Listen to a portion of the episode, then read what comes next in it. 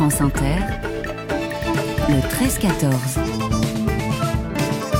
Comme chaque jour à 13h50, notre rendez-vous c'est la France. Et le mardi, c'est avec vous, Cyril Petit du journal Ouest France. Vous nous racontez ces petites histoires qui en disent long. Et aujourd'hui, vous nous parlez des besoins pressants en ville. Oui, je vous emmène à Angers, Céline, dans le Maine-et-Loire. Depuis le 5 février, les habitants peuvent lire l'inscription suivante sur le sol des rues de la ville. Uriner sur la voie publique égale 135 euros d'amende. Alors après un mois de prévention, la municipalité compte bien verbaliser ces pipis sauvages en recrudescence, hein, dit à Ouest France l'adjointe à la sécurité et à la prévention qui a décompté une trentaine de lieux souvent utilisés pour des mictions et même des déjections illégales et pas seulement la nuit. Alors en parallèle, un partenariat a été mis en place avec des commerces qui peuvent afficher un autocollant ici, on peut faire pipi et s'engage à proposer aux clients des toilettes propres, précisant que la, précisons que la ville est par ailleurs dotée de 40 sanitaires publics gratuits, soit 1 pour 4000 habitants mais qui sont fermés entre 23h et 7h. Alors on touche là, Cyril, à la très sérieuse question des toilettes publiques. Oui, il est arrivé à beaucoup d'entre nous d'avoir une envie pressante sans savoir où trouver ces lieux fort utiles, même s'ils sont parfois mal entretenus,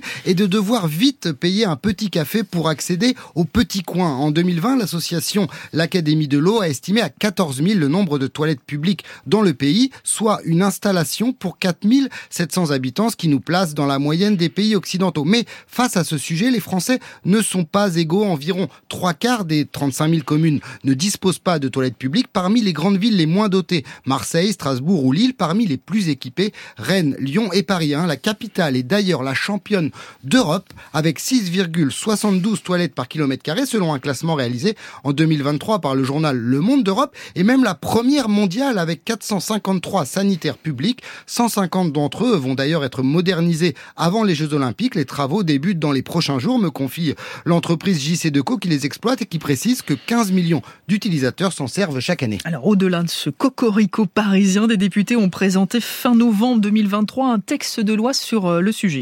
Alors cette proposition est portée par les Insoumis. Elle n'est pas programmée pour discussion à l'Assemblée pour l'instant, mais elle vise à, je cite, garantir à tous un accès égal et gratuit aux toilettes. Nous voulons notamment rendre obligatoire pour les communes l'installation d'un équipement par tranche de 2500 habitants, m'a précisé François Picmal, le député LFI de Haute-Garonne. C'est une question de salubrité publique, mais aussi de dignité humaine et d'égalité entre les femmes et les hommes. Il veut aussi que les lieux soient mieux signalés dans les rues et surtout qu'ils soient gratuits. Il s'insurge notamment contre les toilettes payantes dans les gares SNCF ou dans certaines villes en fonction des endroits et des saisons. C'est le cas à Nice, 50 centimes, ou à Perpignan, où plusieurs sanitaires sont, sont accessibles contre un paiement de 30 centimes par carte bancaire. Et au-delà des solutions publiques, des initiatives privées voient le jour Oui, voici un exemple parmi d'autres. Il y a quelques semaines après Nantes et Montreuil, Grenoble est devenue la troisième ville à utiliser l'application Ici Toilette, nous apprend France Bleu Isère. Au-delà de la localisation des sanitaires publics, elle recense une dizaine de commerçants qui acceptent que l'on vienne utiliser leurs toilettes sans consommer.